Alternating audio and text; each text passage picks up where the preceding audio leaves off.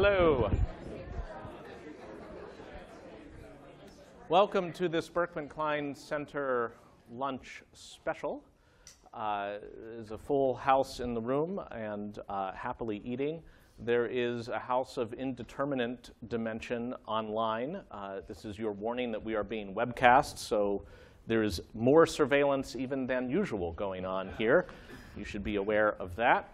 Um, I'm Jonathan Zittrain. Uh, I teach here. This is Monika Bickert, Yes. visiting from Facebook. Hello. Uh, and uh, we should also say, in a somewhat experimental vein, both for those in the room and online, if you go to brk.mn, I don't know why we don't like vowels. I think we just couldn't afford to buy them. Slash hate versus debate. You can uh, participate in the question tool as we go about, and at certain moments, I will shout out to somebody in the room. Uh, uh, maybe Ellen, maybe Nikki Bourassa. Is Nikki here? Nikki, who did some wonderful uh, organizing and background research and work for the event. Thank you, Nikki, uh, to see how uh, how folks are feeling in that bespoke question tool. So with that, I want to be able to introduce Monika and spend the balance of the hour uh, observing that Monika probably has one of the most interesting and difficult jobs in the world. Part of what makes it difficult is that uh, you don't see a lot of people playing violins in sympathy for the job's difficulty. And uh, I'm hoping today to have a chance to understand more about the kinds of decisions she and the folks around her are confronted with day in, day out, week in, week out, as they deal with a global platform that, I don't know, or do you have metrics handy for just how many people and how many posts and how many comments flow over it in a given interval? Yeah, we've got more than on just Facebook. We also own some other services, inc- including Instagram. But on just Facebook, we have more than 2 billion people. Um, I don't know. Can people hear my voice? I'm the third row, I can probably hear you. I think Sorry? that's No. No. Okay, Phil. I'm, I'm not. Unfortunately, I don't control the sound. But um, ah, okay. Um, so it, just on Facebook alone, we have more than 2 billion people, and any given And are those verified people? I don't mean blue check, but I mean, are they people or robots? There's a there's a uh, there's a process that we have for guessing how many accounts at any given time might be inauthentic or um, something that we're going to kick off the platform. So the inauthentic accounts would really put the total those high. are those are not covered. so it's like so- 3 billion of those, but 2 billion. So we have more than we have more than two billion people using this site. Any given day, it's more than 1.3 billion, I think. So, uh, you know, if you think about if you think about the size of that, and also another interesting uh, figure for most Americans to hear is that more than 85% of those people are outside the United States. So we're talking about dozens and dozens of languages and really large communities in places like India, Turkey, and Indonesia. And to an order of magnitude, how many posts are posted on Facebook in a day? Billions. I don't have an exact figure, but definitely billions. Carl Sagan level. And, and so when we're thinking about uh, you know, the content on the platform, it's not, it's certainly not the case that every, every piece of content that's going live on Facebook will be seen by somebody at Facebook. Uh, nor would we really want that to be the case, but that's, uh, that is not the case at our scale. Got it. So as Charlie Nesson invoking Socrates likes to say, uh, ethos, logos, pathos. Ethos, where you're coming from, who you are. Here are just some uh, brief details as head of global policy management and counterterrorism at Yes. Facebook. Um, in charge of what types of content can be shared, how advertisers and developers can interact, the company's response to terrorist content online, and some of your background here, lead security counsel, resident legal advisor at the US Embassy in Bangkok, assistant US attorney for 11 years in DC and Chicago, where you took on US versus Austin Ah, yeah. and were awarded prosecutor of the year by I- the DEA. Yes, although I, if memory serves, I think there might have been others too. I don't, I don't know that it was that big of a deal. Kind of a participation trophy, yes. And um, Everybody won in that one. yeah, and uh, a graduate of uh, this school. So Yes. welcome back. Thank you. Yes. Uh, It's always fun to come back here, especially to a building that didn't exist when I was here. Yeah, this used to be a parking lot and a really dangerous dorm. Oh, I remember that dorm. It was actually it was the most expensive dorm, and it had. I think the reason was because it had an elevator, and it had air conditioning. Um, but it didn't look very nice. I never went inside. Yes, Wyeth, for those who want to Google. Okay, so um, it's always good to start with a picture of an animal, but um, in this case, it may be ill-advised because I just want to put out a hypothetical to the group. Uh, suppose the next frame of this is the dog receiving extremely bad news and then um, being beaten. The dog is being abused. And photos of that go up on Facebook of a dog clearly in distress being hurt. I'm just curious, in the room, let me know with a hum if you would be inclined, at the count of three, to want to see that post of an abused dog deleted by the authorities at Facebook once it's been pointed out to them. Is that your beeper going It off? is. It- I, actually, this is sort of funny. Sorry, but every, every morning, I don't know how to change the setting on this watch, so it it goes off. This is the confidence morning. inspiring part of the. I'm very I'm I'm very tech savvy. Um, it goes. This goes off every morning at 9:16 a.m. I thought you were going to say it happens every time a new user signs up on Facebook. so, all right. So I'm asking at the count of three to hum if you would want to see these pictures of an abused dog being taken down, and they're put up without context. Let's say in this case, and some distressed users see it and they flag it. Do you want it taken down? One, two, three. How many people are saying, let it stand, do not take it down? One, two, three. Okay, so there's consensus in the room about that. Here is a, s- uh, a page from a PowerPoint deck obtained by The Guardian. So its authenticity is, I suppose, open to challenge. Some of their stuff was right. Okay, Some that's was, yeah. glass half full. Um, and I will say, for those of you who didn't see the, the um, did, how many people in here saw the Guardian coverage of Facebook? Okay, a lot of people. So um, the thing that I thought was useful about their coverage was I think it, it highlighted how much goes into this process. I mean, there is not, you don't just tell your reviewers animal abuse is bad. You know, we have we have thousands of content reviewers sitting around the world, and as they're as content is reported and they're making these decisions, um, they have to have some very concrete guidance. So the Guardian uh, published some uh, documents that they said are, were Facebook's current standards. Some were, some weren't, but I think it, it does give sort of a general. So it's a snapshot in time of the standards of the sort that might go into a training. And uh, d- can you give us a, is there a certain background of, of what do you call them? Content moderators? Content reviewers? What- Content reviewers. Content reviewers. i- we have we have a set, one set of community standards. This is just for user-generated content. We can talk about ads and developer standards separately, but for user-generated content, we have one set of standards called our community standards, and that's a public-facing document. We have uh, the ability to report content to Facebook, so you can report a, a page, a profile, a post, a comment, and then once that comment comes into us, it goes to one of our content reviewers. Now, we do, we do use some technology to review reports. And I just, what's a good background for if I want to be a content reviewer? I'm in the interview. Do you wanna be one? Well, I'm open to it. I I don't know what does it pay, um, and what does it pay? Uh, well, it depends. I mean, you have employees of all different levels that, uh, that come into the company. I'm to do this entry level. work. And yeah, that seems about right. Um, And the interview is like, so have you reviewed content before? um, most people, and this is true with people uh, that are on the, the, the policy team as well, a lot of people don't have a direct background in this. It's Yeah. not, this isn't a field that has existed for But is this like somebody straight out of college, for example? Um, like first job?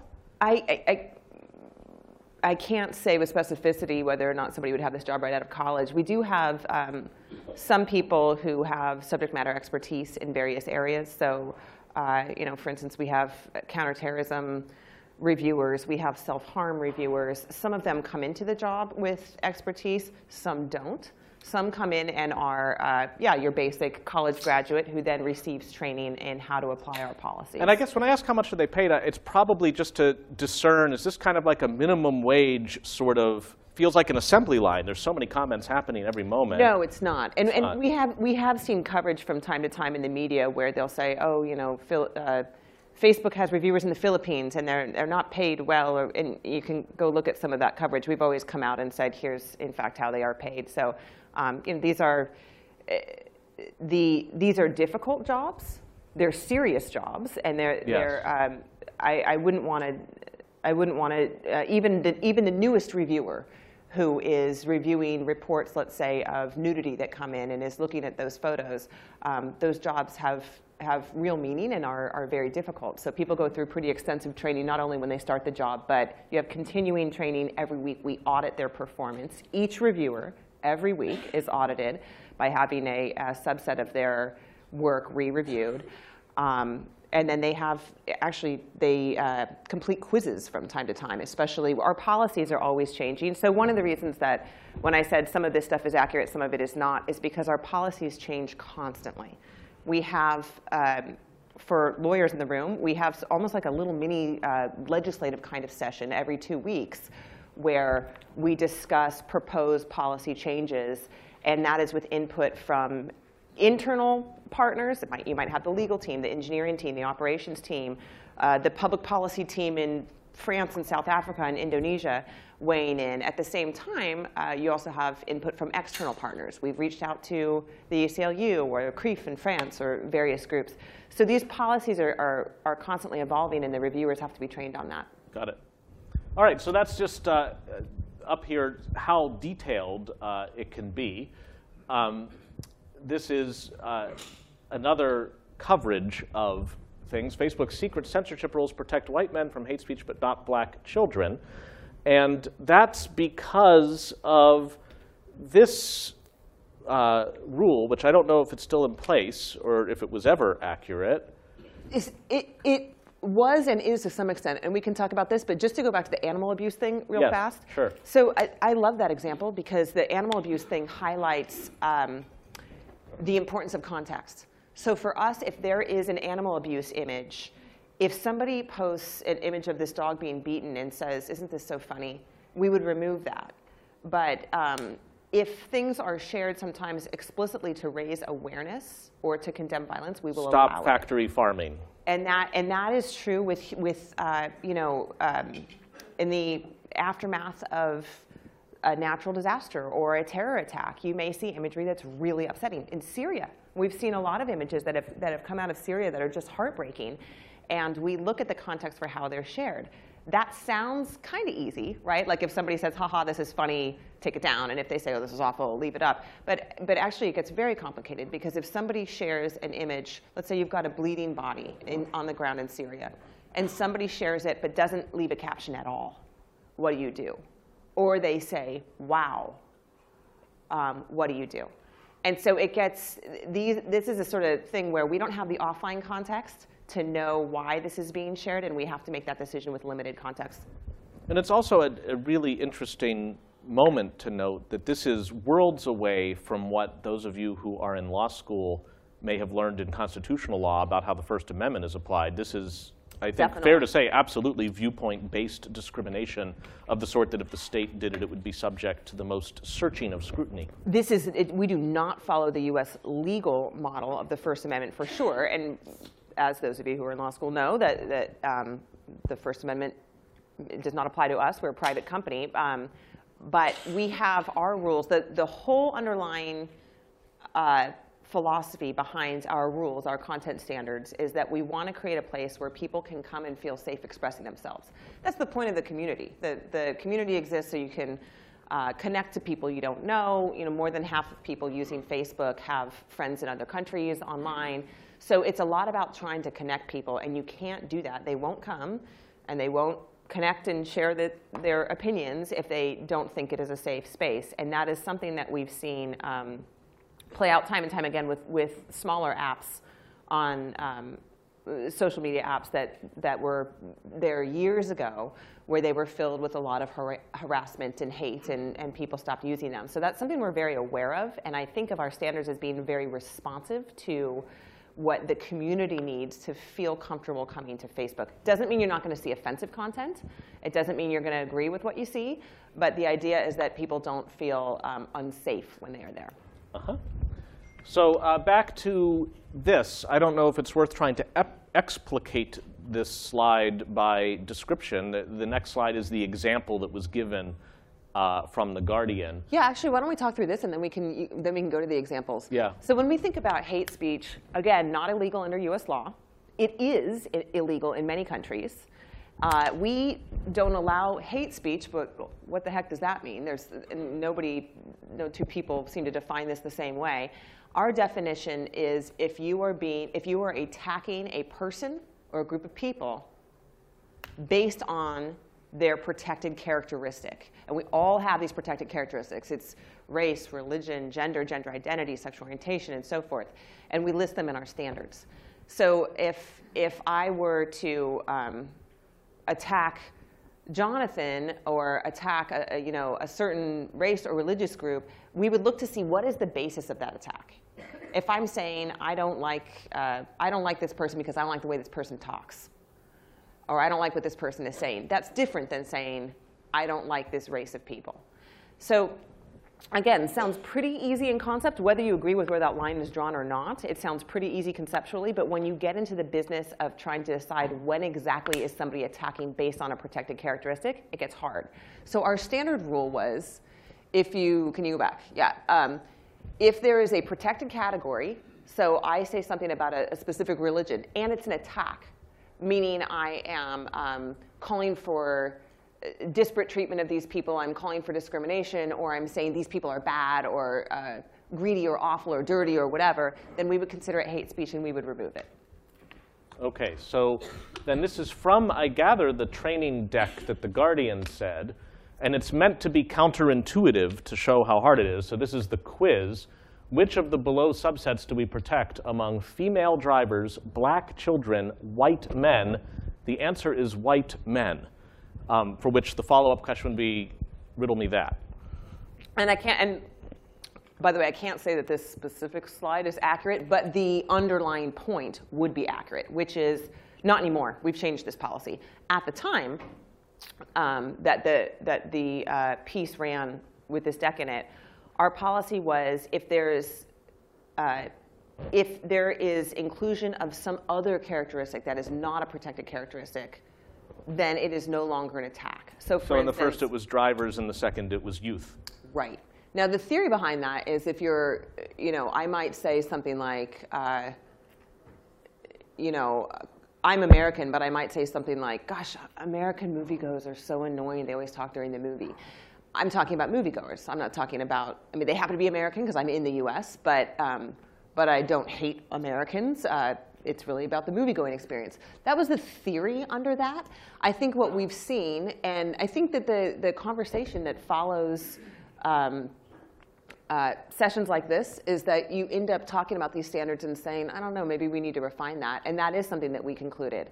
So when you look at these examples, drivers was a non-protected characteristic, children was a non-protected characteristic, uh, but race and gender are both protected characteristics. And sometimes with training, with training decks, uh, those are constructed by the, the review team's management to make sure that they're not bringing their own bias to the table, that instead they're thinking objectively about the policies. And if it's, you know, if it is race and it is religion, then, then um, or, or uh, race and gender, then we take it down, even when you look at something and say, well, I personally would feel sympathy for this other image. Um, one of the things that we concluded after that was that if people are saying children or adults, talking about age or life stage, then um, that was something that we were going to consider protected when paired with a protected characteristic. So now, um, both of those two would be, that would be considered hate speech under our policies. When we introduce other characteristics like occupation, teacher, driver, or the moviegoer example, things get more complicated. And we're, that policy is very much under discussion right now, and we're testing different things. I mean, one of the, one of the interesting things about being at a uh, technology company is you can test these policies before you take them live. And we try to do that before we launch policies. We try to do a test where we're actually marking content and then seeing what results that would lead to, not taking that action, but marking that and then looking, um, doing sort of a, a blind marking and looking to see how does that affect outcomes. And was the change occasioned in part at least by this kerfuffle when everything went public? And the reason I ask is if so, does that suggest anything about how public policies should be? It's one thing to have the community facing community standards, but should decks like this be available or does that help people somehow game the system? I, I think the public conversation is always good. Um, the, th- there's some drawbacks to it which we should talk about, but I'm, I'm a fan of it. Uh, the Guardian articles happened before this article, and the, I think the Guardian articles triggered a lot of discussion. Um, so I, th- I, I I think, um, not that there weren't always revisions to policies going on, because there are, but I think that was um, probably the bigger, um, the bigger thing that got that got us thinking about ways of changing the hate speech policies. Um, as far as transparency around the training decks, I, that's something I think is very useful. One of the challenges we have is um, people trying to game the system, which we do see. Um, but I think there are certain areas where you see that and certain areas that you don't. And I think with, with hate speech, it occurs to me that you know, if you're just very clear with people about where you draw the line with hate speech, I think it does make it easier. So um, I think where our inclination is towards greater transparency there. And of course, if the, I don't know if it's fair to say that the general direction over time as the policies evolve is towards additional categories that might be included as forbidden content. I don't know if things also that were forbidden somehow open up again. Yes, a little bit, but more, I would say over time, uh, I'm not talking about hate speech here, I'm talking generally about content. Yeah. Um, I've been with the company five and a half years. I've been in this role just over four years. And I would say that in general, we've gotten more and more restrictive. And that's true not just at Facebook, but for uh, all the large social media companies. There are, there are occasionally times where you'll see the companies, including Facebook, say, well, such and such has really become a topic of news right now. And so we're going, we're going to make sure that people can discuss that on our platform. Got it. Um, and there's a certain, uh, I guess, intended symmetry where if we were to swap the adjectives in this example, white children, in that example, it would be treated the same as a uh, hateful thing said about black children, and ditto for black men and white men, right. which then kind of can lead to results like this. This is from Didi Delgado, uh, a local activist. This is Didi's website. And according to Didi, this is her account, when she put up a post that said the following all white people are racist, that was deleted under the policy as hate speech.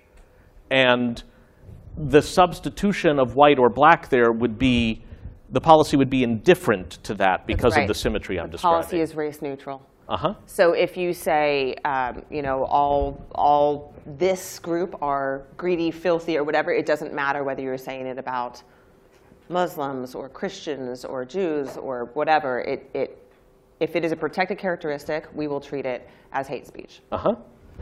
Um, okay, uh, this is again from the deck, just to give us a sense of the nuance and complexity and the number of. I, I could imagine every bullet point has a story behind it. Uh, and again, I don't know how accurate the judgment was. Um, someone shoot Trump. Um, hum in the room if you think that should be taken down. One, two, three. We should test the symmetry. Someone shoot Hillary. One, two, three. Okay. How many people say let it stand? One, two, three. Okay. I won't ask if anybody has posted this recently.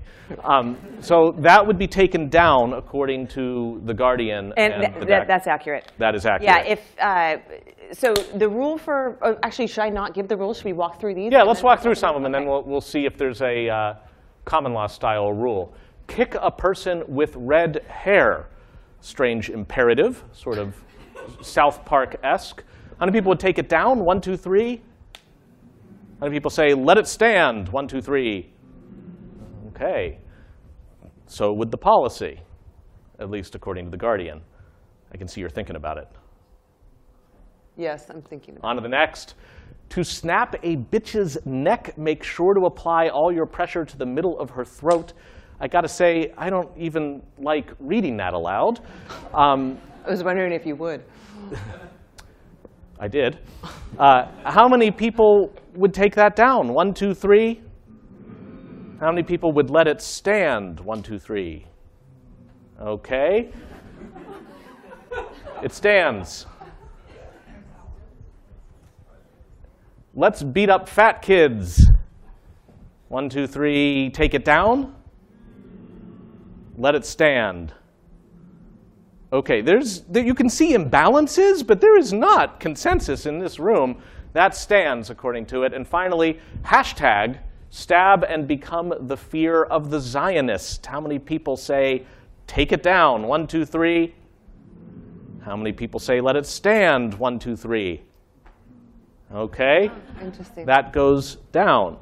Um, is there anything that integrates this? Yeah. Um, so let's talk first about the policy line and then the difficulties with enforcing. So our, our policy on violence is we don't allow credible calls for violence.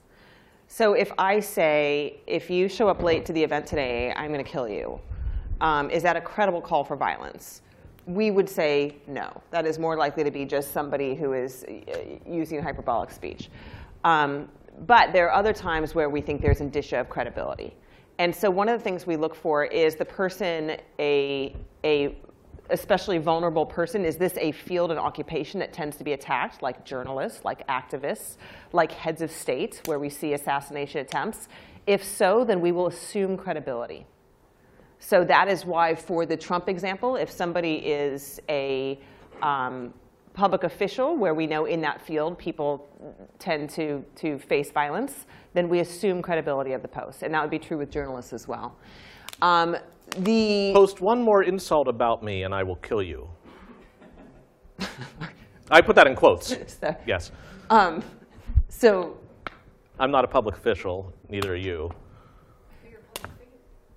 Let's presume I'm not a public figure. even if you were, um, we would we would remove that kind of You would? threat. Yeah, Okay. we would assume credibility there. Um, for the kicking and the let's beat up, I think the reason I, I would have to uh, go back and, and look, but I think the reason those are allowed to stand is because when we're talking about calls for violence, we're looking at things that would cause somebody very serious bodily harm. And I think uh, kick or let's beat up might be something where um, the conclusion is that that's not a, a I'm not sure. but Which naturally leads one to ask about the middle example. Yeah, so the middle example would violate our policies and would It come would. down. Yeah. Um, the the thing with instructions is that if you're saying to somebody to do this technique, we would generally leave that up. Here, because of the uh, specific way that it's phrased, we would actually take it down. Uh-huh. Um, was there a, a final one there? Well, oh, sorry. Uh, stab and become the fear of the Zionist. Uh, yeah, and here, uh, Zionist is often, for us, associated with hate speech, and stab would be a serious bodily injury, so we would remove that. Uh-huh. And these are just some other examples that, again, with the checks and X's were the Guardian's account of whether at that time they were allowed or not allowed under the policy. Aspirational statements, and again, like these are, I can't say some of these are accurate because Yeah. these do change, but aspirational statements generally we will leave room for. So if somebody is saying something like, I hope this bad thing happens, Yes. we treat that as different than somebody should do this or let's go do this. That is more of a call for action, which we would treat as a call to violence versus uh, Something just somebody hoping. roughly mapping to incitement. Right. So Which like, again, I yeah. want to shoot them all, or let's shoot them all, or somebody should shoot them all. We would treat as a call for violence. Uh-huh. And this is some of the now declarative, just an example of the policy, again, I guess at the time, of some of the criteria that you were talking about. Right. And there's much more where this came from. I just didn't want to turn it into a Facebook, you know, uh, content reviewer And training session. This is not. Um, I mean, a lot of this stuff is not. Uh, Current. not current. Uh-huh. Yeah. So I would go more with what I said, which is we, we're looking at categories of um, We're looking both at the specificity of a post. So if I say, uh, I'm going to kill you if you know you show up late to the party, um, that tells us that it's, it's probably not credible. If I say something like, uh, let's kill Jonathan, he leaves work today at 3, then there's specificity about where, you know, where he's going to be and he's leaving work and what time. We would consider that credible. We would remove it. In general, when it's calls of violence, we're going to err on the side of removing the content, uh, which might be a little different in some other areas. Um, vulnerable people tends to be by occupation, but there have also been times where we've said in this particular area, there is a lot of unrest, and we're going to treat this area as an area where all calls for violence are credible, even if there's no additional context. Now, I can't tell if these examples that we just looked at tend to be edge cases, or if they, I imagine they're common in the sense that the volume is so great, everything is common. I mean, how much time does somebody spend reviewing a given thing and kind of agonizing over it? Well, that really depends on what the piece of content is that's being reviewed. For instance, an image of nudity, it either is or it isn't. I mean, that's something that you can decide pretty quickly. Reviewing a profile to see if But you'd also use context there probably about somebody talking about breast cancer or Yeah, if it's absolutely. Image, image. Absolutely, but there are some there are certain things that would just violate anyway. Uh-huh. Um, same thing with like a beheading video; it violates regardless of why it's shared. So some stuff is is easier to make the decision on. Other things, if you're reviewing, let's say a profile, um, somebody's profile has been reported as being um, an imposter, and so you have this Jonathan Zittrain and this other Jonathan Zittrain, and you have to figure out which one of these profiles is is uh, actually the real one and which one is I the saw that. Star Trek episode. Some, some of that is some of that takes a really long time. Also, we escalate certain uh, certain things for decisions. So we had, um, and I, I see at least a couple of those a week. So there will be a question about whether or not we're going to uh, remove something given this is, you know, this normally would violate our policies, but gosh, this is really in the news right now and we want to create space for this. Or sometimes it's just, uh, you know, we normally remove terrorists. It's not clear whether or not this person is a terrorist. What is our evidentiary standard for that? So sometimes those things will get escalated uh, and we will have broader discussions before making a decision. So sometimes it's quite a bit of debate that goes into it. Given Facebook's primacy at the moment, it's a big social network. It is big. Does it seem right that decisions like this should repose with Facebook in its discretion because it's a private business, it responds to market, it's got its policies? Or is there some other source that would be almost a relief that's like, you know what, world, you set the standards, just tell us what to do, damn it, we'll do it, kind of thing? Well, there is some of that. I mean, this isn't, I don't want to give the misimpression that we're, we're making these decisions uh, in some sort of silo. Uh, one of the things that we do before changing policies, and sometimes even with specific pieces of content, is reach out and get opinions from outside the company. Uh, sometimes that's done in a really organized and formal manner. We have a safety advisory board, we have a global safety network, and these are groups of experts that sit around the world that we can reach out to at any time. They know our, they know our materials, they know our training decks. We go over things uh, with them at, at pretty regular intervals, so they're up to speed on things, and we can call them and say, what do you think about this particular thing? And a given rule, is it worldwide or does it vary by jurisdiction? It's worldwide. So if I insult the Thai king after this lunch, That does not violate our community standards. even though it violates Thai law, That's right. and that's just on me, I'd better consider my next vacation carefully. We should talk about the law stuff because it is a little bit different. But just to, to round out the community standards, the global rules for the community standards, because I, 'cause I think this is such an important point that I don't want to be lost. We do uh, reach out for a lot of advice and consultation from experts. And, and we're always thinking about ways that we can do that in, um, in a more transparent way. Of course, it can become, you know, for instance, our safety advisory board, for some of these people, it becomes like a second job for them, which can be difficult. But, you know, in the area of terrorism, for instance, that's something where we have a looser network. We don't have a, a counterterrorism advisory board yet. Maybe we would at some point. But what we do instead is we have a, uh, we have a group of academics around the world. We have on our team some people who were academics in the field of counterterrorism. They maintain those relationships. And when we're making decisions, we often reach out and get that sort of input. Um, so this is, it's very much a conversation with people in the community as we make these decisions. Uh, last question before we open it up, because time is flying by. There's so much to talk about here. But, I should talk about the law thing too. Uh, indeed. But I, I thought it, this is like a chestnut as old as Facebook itself, really. um, Yes. about real names. And in an environment almost like what's said about old timey magicians, that to know someone's true name is to have power over them, you could see some folks saying now this is like a form of self doxing. Like it's not even putting the bad folks to the trouble of having to dig out who you are. You're just by policy having to say who you are. You only get to say that once, it's permanently tied to you. And then if they want to make your life difficult outside of Facebook, they can. Um, do you see any evolution in the real name policy? Well, we've seen we've seen some small evolution in how we define what somebody's real name is, and that's really more to account for the practical reality that people often live their lives known by a name that is not the name that is on their driver's license. Well, that's the name your friends call you in So- everyday life. Right. Yeah. So, um, so we've seen some evolution there in terms of how do we let people show, hey, this is the name I really use. But going by the name you use in everyday life on Facebook is a, is, has always been a cornerstone of what makes Facebook Facebook. I'm not saying that is something that, that every platform should have. Different services work different ways, and, and um, I think Such as Twitter. Yeah, and I think there, there, uh, you know, uh, there's Twitter, for instance, has good reasons that they, they like to keep their service one where people can speak anonymously or put their real name by it if they choose. For us, a quintessential part of Facebook is that you know with whom you're communicating. It's interesting, though, if it were time for some game theory, which of course it isn't, I would make sure that my kid were named Robert Smith. You, you can probably do that.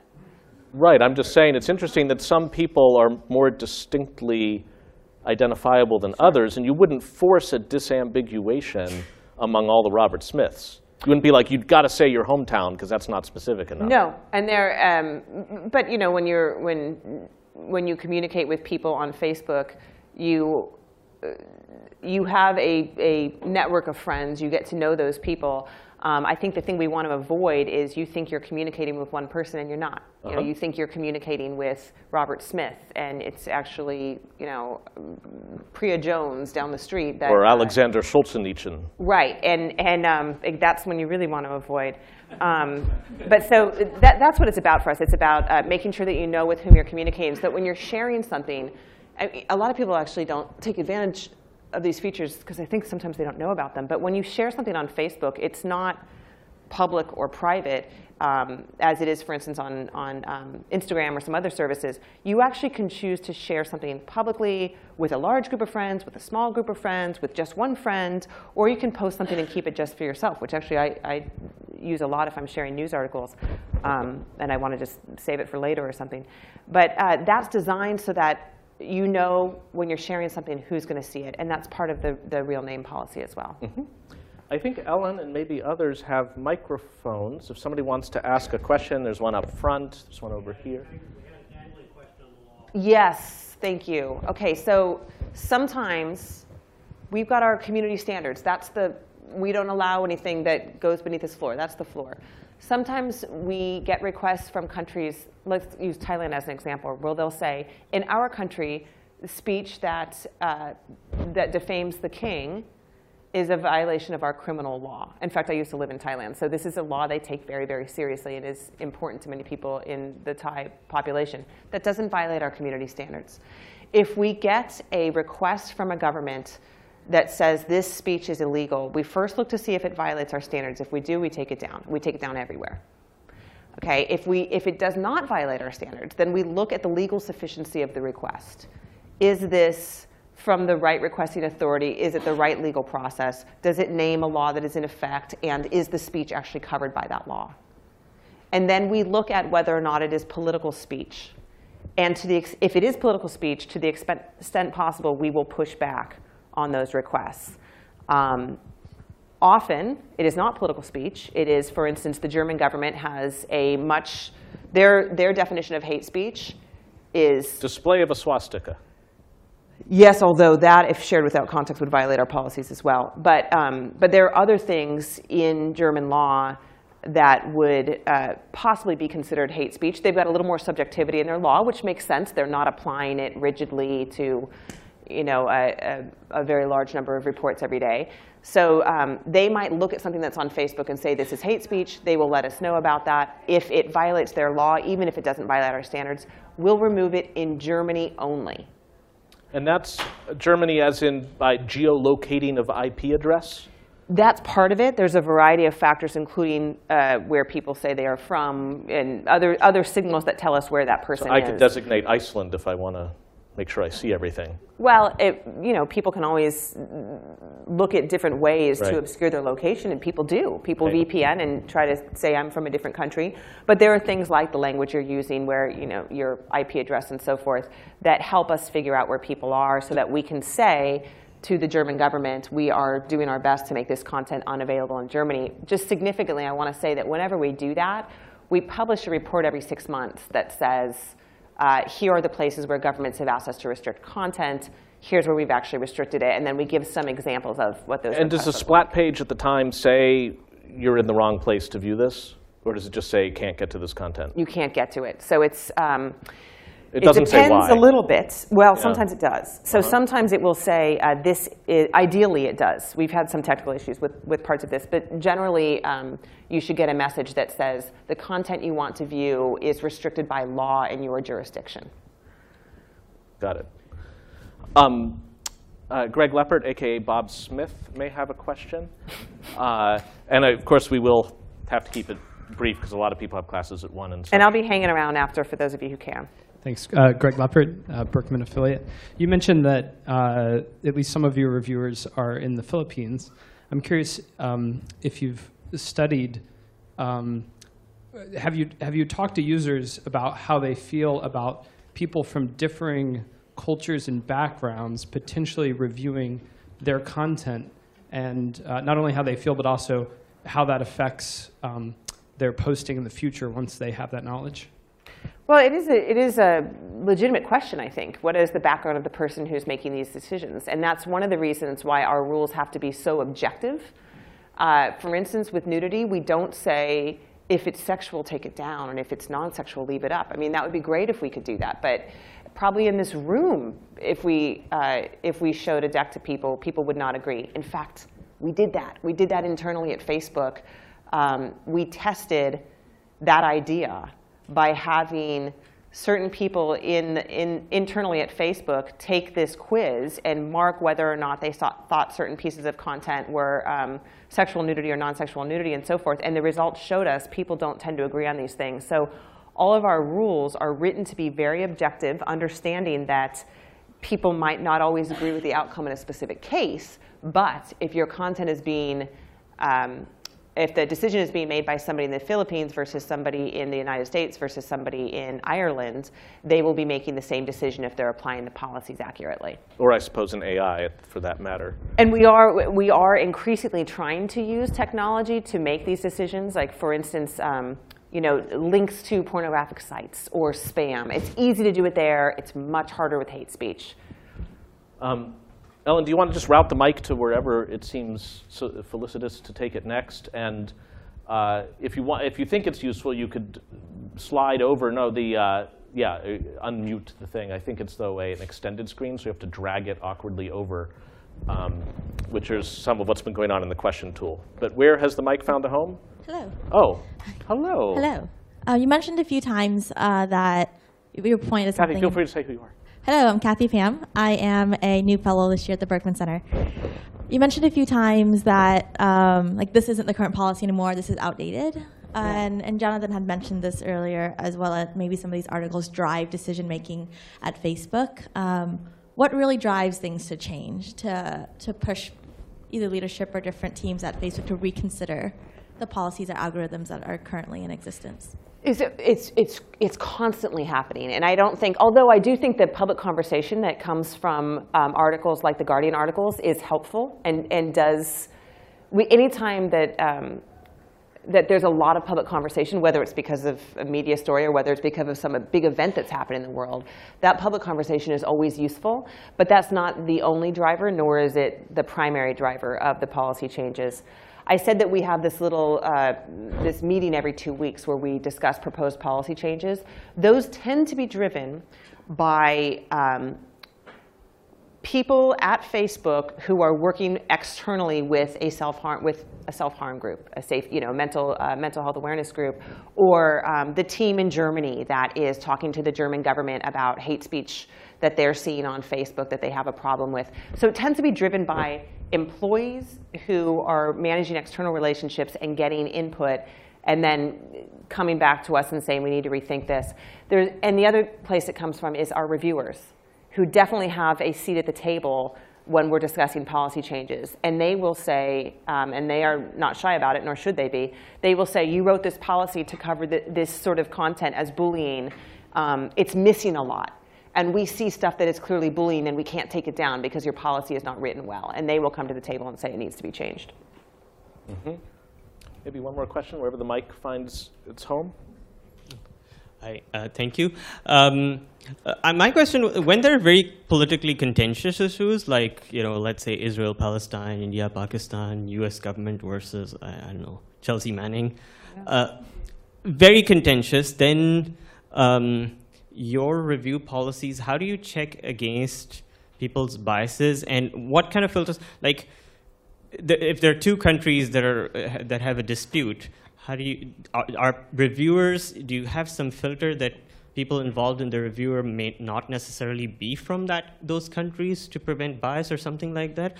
And more importantly, perhaps, um, given how powerful you are, uh, are there possible checks or assurances that if Facebook starts to promote some agenda, what's the what are possible checks on that as as citizens for us? Uh, for, for the first part of your question, no, we don't have a rule that, uh, you know, Israel-Palestine is a, is a good one. I mean, that's one where we see a, a lot of discussions about whether or not we're drawing the, the lines in the right place. We don't have a rule that says people from one country or another cannot uh, play a role in the decision making. Um, but at the same time, we do this audit every week where we re-review a subset of decisions and we also have, uh, whether it's activists or human rights groups or governments, also bringing to our attention decisions that we've made. For instance, saying, uh, you know, you removed this, this post, or you left up this post about uh, Zionists that we think is a threat. And so a lot of that does cause re-review at a higher level. There's a significant amount of that that goes on. Um, your second question, what is the check on Facebook? That's one of the reasons that I think the transparency report we put out every six months and the uh, conversations we have, like this one today, like candidly, a reason I do a lot of these conversations is because afterwards people come up and say, you know, I'm from Turkey and you guys are making the wrong decision with this or that. We have a lot of these external relationships, formal, informal, because uh, we get a lot of that feedback. If we don't listen to it, we tend to see news stories calling us out on it. So um, there is I think there is a large role for the community to play in helping us to shape these standards. Um, there are some amazing questions generated through this tool. I wonder um, if asynchronously it might not be interesting um, to either just interview you by asking the questions, getting some of those answers in, um, this is the this is what people are. Yeah, that's what people, right especially you know, people who might be uh, tuning in from online. Broke my neck a few years ago, and it's like really it's hard for me to look. So I'm going to stand. Oh. okay. Um, should I just kind of take them in order, or? Um, uh, you can try. There's so many. Okay. We okay, so have just a couple sense. minutes, so this is now getting into tweet length stuff to invoke a competitor. All right. Is there is there something that's? Can we tell how many? Yeah, so the so- top is the popular stuff. Yes. Um, so the the content when it comes to um, how we thought about ways that we can get more transparent about the content removal requests that we get, absolutely. I, I would say that uh, greater transparency is a real area of focus for us, not just in terms of requests from governments. Um, how can we be more transparent about the kinds of requests we're getting from users? And how can we be more transparent when we've removed your content? This is a big one, and we're not doing this yet. It's an area where I think we really need to make some progress. And there are folks from our Lumen project here who would be happy to move a car off this lot today if you'd like to start sending them telemetry of things you've been taking down. But um, one, another area of transparency where, where we need to get better is if you post something and we remove it, uh, we need to get better at telling you why. And right now we say it's because you violated our community standards. The reason for that is our infrastructure does not allow our reviewers right now, when they're reviewing a piece of content, they make the decision, but it doesn't record the things about uh, why they made that decision, except for in a few limited cases. So if we want to tell you this was hate speech because you used this certain word and we consider that word a slur, we don't have a good way of saying that right now. So that's a big area that I think would help. Uh-huh. Um, I wouldn't worry about the Marsh v. Alabama immediately, and it looks like it just dropped down anyway. What Um, steps do you take on it? Yeah, what do you, yeah, how do you prevent your Uh, removal from being weaponized? Weaponized. Okay, so sometimes I get questions about, well, or we see this on Facebook. They'll say, uh, if you report something 500 times, Facebook has to remove it. That one of the things we do to make sure that we don't have people using reporting as a weapon, or at least try to limit that possibility, is if we review a piece of content once, we make a decision. Let's say we leave it up it gets reported again, we'll review it again, we make that decision, we'll leave it up. At a certain point in time, and sometimes it's only after two or three reviews, we will say this piece of content has been reviewed and marked OK, we're not going to review it anymore. So if it is something about abortion or something that is controversial where we know it's going to get reported a thousand times, we're not reviewing it a thousand times. Are all reviews of equal credibility? Uh, all requests for review? If there's somebody who just has a really light trigger figure and like over the course of a morning has flagged a 100 things? We do treat them the same, and and there is an argument that we should not, that we should have, uh, that we should weight people who are good at reviewing. Our thinking right now is we don't want to miss the report. Somebody who maybe is a little trigger happy might also just be somebody who takes safety very seriously. And if they're reporting an image of child pornography, we want to see it we want to get it down. So right now, if you report it, we'll review it. Um, we do shield content from further review at a certain point. With things like a profile or a page where content is dynamic, we don't shield it. And when you hear about um, the risk of people using reporting as a weapon, I think that's where you see it. Yes. Last question, and then we do have to end. Um, taking the big picture view, not just for Facebook, but for all of the major platforms struggling with this stuff with varied policies, is it your instinct that it's just a question of kind of incrementally trying to get this right and hiring enough people to implement the policies and just maybe we'll bring in AI at some point, keep on keeping on? Or do you have some sense that, like, this is nuts? There's got to be a different way. I, I would use different words, but um, look, here's, here's what I think it comes down to. Um, you have a tension between p- satisfying everybody, giving a lot of individualized control. You can pick what you want to see, and you can pick what you want to see, or having one set of global standards that makes it easier for people to communicate in a borderless way, but ignore some of the nuances between different cultures. That's the, that's the fundamental Create a community that, if it likes talking trash within the community, who are we to Right. say that's hate speech? Right, and, and sometimes people will, will generalize and say, you know, Americans are fine with hate speech, whereas uh, Germans are not. And actually, when you have those conversations in the US or in Germany, you find that within those populations, you actually have a spectrum of views. So I think, to, from my vantage point, you either say, we're going to give people really individualized control. You can decide how much graphic content or hate speech you're comfortable with. Um, or you say, no, we're going to try and have one global set of standards. The catch is that there's a lot of content that even if you're okay seeing it, we think is not safe to offer. And that could be something that's illegal, like child pornography. It could be threats of violence, coordinating violence, um, sharing somebody's personal information, like their social security number or credit card information, where we think you might be fine seeing it, it's still not okay to share it. Statistically speaking, there are a number of people who are late to class who are in this room who chose to stay because, wow. Um, so let that be a form, a very specific form of thanks to you for coming out today, for chatting about this stuff. And maybe we can track you down for some of these other I, questions I would a be later. super happy to answer any of these questions. Like I said, I get a lot from these conversations. As much as I like Jonathan, I am here because I get a lot of great feedback. So, um, I'm reporting that comment. so, so, um, so definitely, I'll be around afterwards. But you can also uh, email me. My email is my first name at fb.com. Well, the surface is just scratched. These are fractally complicated things. Thank you uh, again for coming out today and for sharing it and uh, for speaking with our community. Thank you. Thanks.